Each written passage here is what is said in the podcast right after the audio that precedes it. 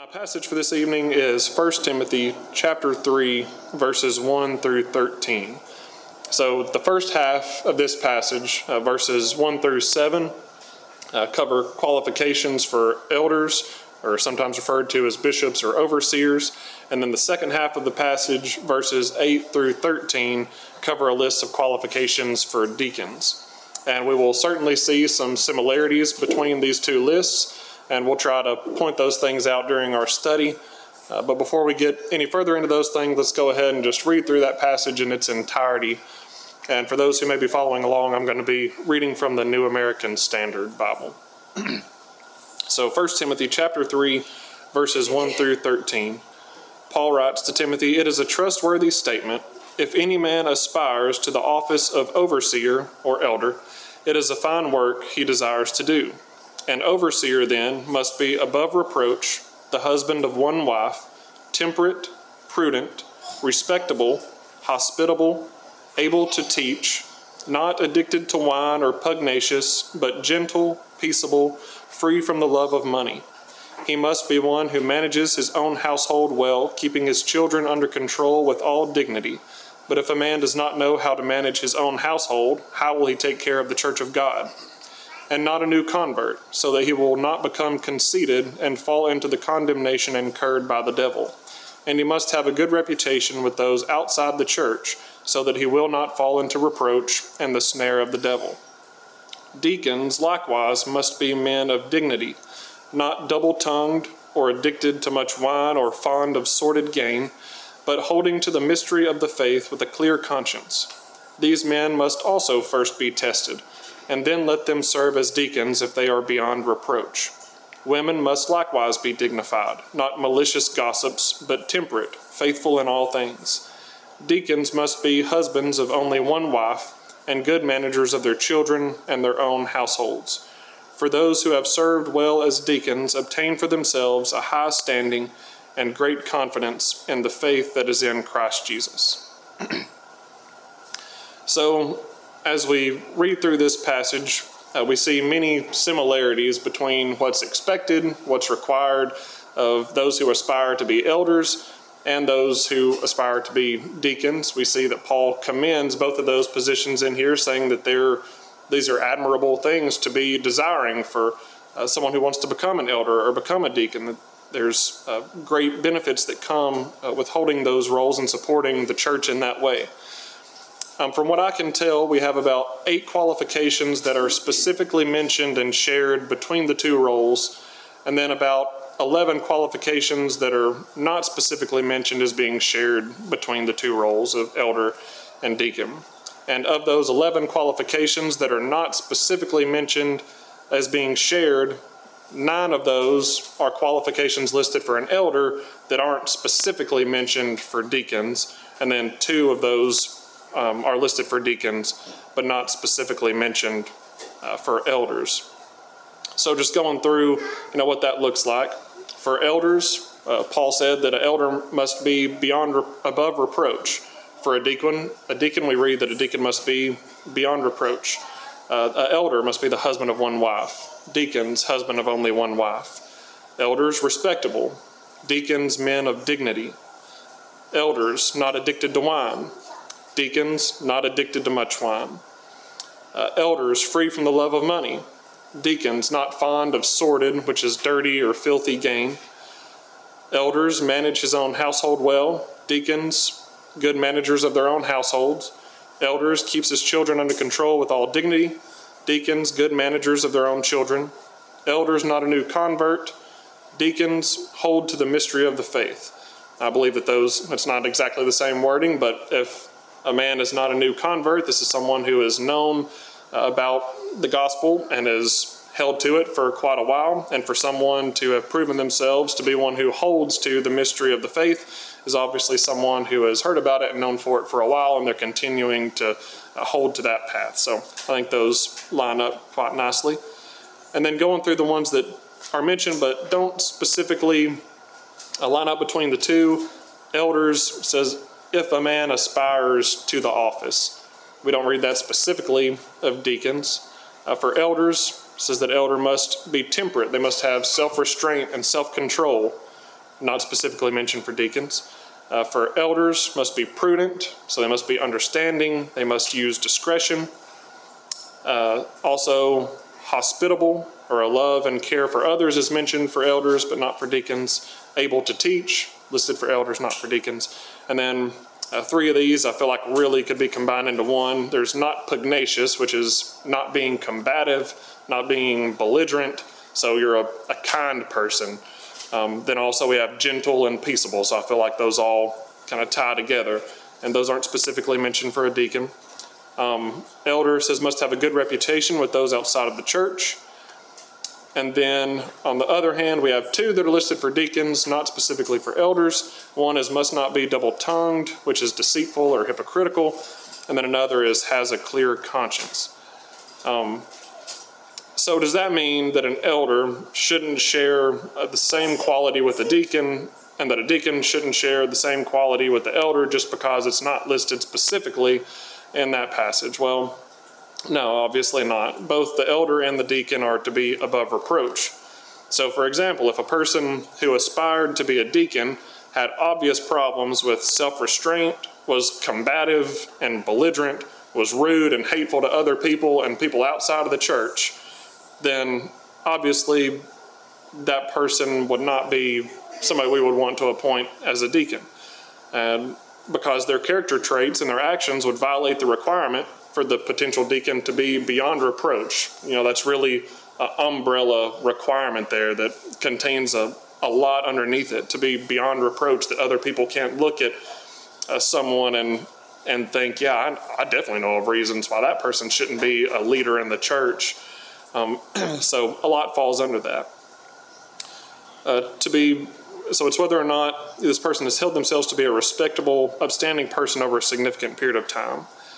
Um, so there are many reasons we could think of someone as being a bad person. That being said, uh, one requirement listed for elders and not for deacons is being able to teach. So that's one that I think, you know, being listed for an elder and then not being listed for a deacon, where some of these other ones, you know, it still really holds for a deacon. With this one, I, I could see maybe that not being a requirement for deacons because you can still be above reproach like if a man is not able to speak well in public or is just not uh, is geared towards teaching others, but is still a very hospitable person and they're very kind and they have a great reputation among the community and among the church and they're supportive, all those things.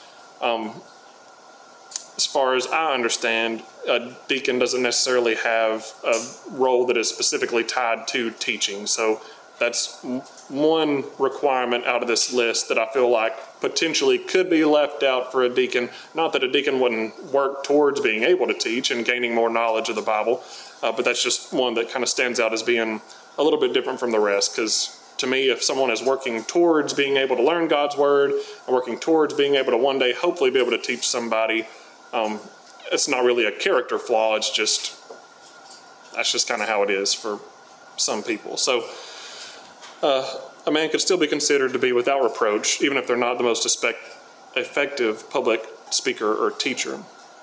But they can't be considered above reproach if they're constantly picking fights with other people. So, likewise, it's specifically mentioned that a deacon must not be double tongued. So, a deacon must not be uh, deceitful or hypocritical. And that requirement is not listed specifically for an elder. So does that mean that James and David can be deceitful and hypocritical people and that'll be fine? Well, of course not. Because how could someone effectively lead the church if nobody in the church knows whether or not they can ever believe a single thing that they say to be true, or if they're just, you know, trying to to mislead? So obviously that that wouldn't work out. That would render that leader ineffective so even when some of these characteristics aren't specifically mentioned in both lists of qualifications, it doesn't mean that those characteristics don't apply to both roles, truly.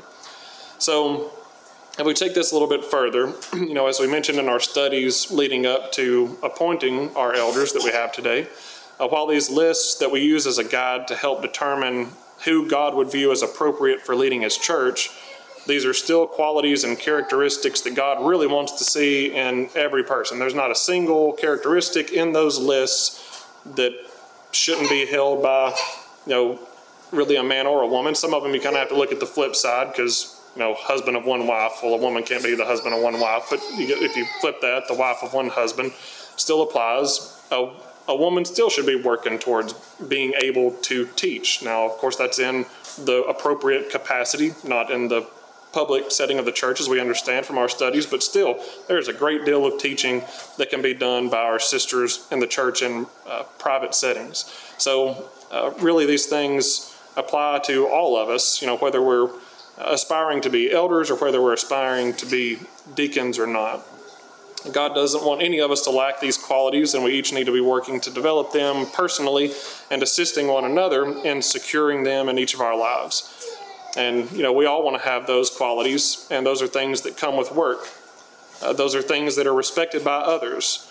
And a lot of times, these characteristics, when we're working towards really applying these to our lives and living in that way, it's not really something that's flashy, um, but it's something that's lasting. You know, when I think of the value of these qualities, I think about it over the long term. You know, for someone who's in high school, a lot of times when you're in high school, you're just trying to have fun. And a lot of times, uh, kids want to be seen as exciting or as cool or a risk taker because that's exciting. That makes people drawn to other individuals a lot of times. Uh, these aren't qualities that accomplish those goals many times. You know, if you're thinking about being sober minded and you have a lot of self control and discretion and you're peaceable and you're gentle and just an easygoing kind of person, uh, it's not really somebody that stands out in the crowd. And when people are in high school, they want to stand out in the crowd. Uh, but the people that I respect the mo- that I respected the most in high school when I was in high school, and people I respect still the most today, uh, were people who acted like this. There was a guy in my grade. His name was Charlie Edwards. I think his family's involved with Edwards Oil Company, but that's not what stood out to me the most about Charlie. Charlie was super kind to everybody he ever came across in school. Uh, he was a very gentle guy. He was a very smart guy, but he was he didn't flaunt anything. You never saw him, you know, acting like because of his family's you know position within this community that he was anything more than anybody else at the school. Uh, every time he, I would see him at lunch, he would pray over his meal before he would eat. I mean, he was a rare breed in high school and you know every other kid's hormones are raging and they're acting like they don't have any sense. And then here's charlie. Charlie's respectable and everybody had tons of respect for him. And i still have respect for him today. I think a lot of him. I haven't seen him really since high school or talked to him since high school but he still holds that place in my mind as being someone who you know had this discipline and this self-control and uh, was very impressive. So these are qualities that if we will practice them uh, consistently, then it can bring us relief and it can bring us a great deal of contentment and it can wipe out a great deal of regret, potential regret for us years down the road. So, one last thing that I will mention before we wrap up this short study uh, is regarding verse 11. So, there it addresses women. So there's a question amongst commentators regarding whether or not this is describing the wife of a deacon or whether this is describing a woman with the same or similar role as a deacon. So women certainly have lots of room to serve in the church, and whether or not a woman can hold the title of a deaconess doesn't limit the good that a woman can do for her brothers and sisters in Christ and in her community. So, really, I wouldn't get too hung up on that issue. Uh, what is most important, in my opinion, is uh, what God is saying that He wants to see in a godly woman. He says that just like with an elder and with a deacon, He wants a woman to be dignified. He wants this godly woman to not be a malicious gossip. Uh, this godly woman is to be temperate. She's to exercise self control and discipline, you know, just like God would expect of a man. And also, Paul says that this godly woman is to be faithful in all things, you know, whether that be to her husband, whether that be to her family, to God and His Word, to the church in all things, uh, God expects this godly woman to be faithful. So some of the men of the congregation are, you know, preparing hopefully to dig into this role of the deacon a little bit more and to study this in more depth over the coming months. And I would feel fairly confident that eventually that will result in, you know, additional study around this topic in a public setting.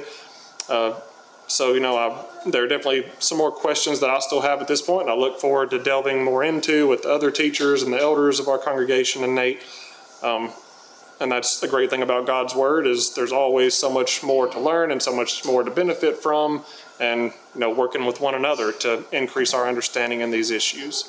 So I hope that you know maybe this has at least been a little bit of a primer into this topic as it moves into the role of deacons and gives us something to think about this week, some characteristics to meditate on, and you know think about whether or not we're actively working to uh, build those qualities in our own lives.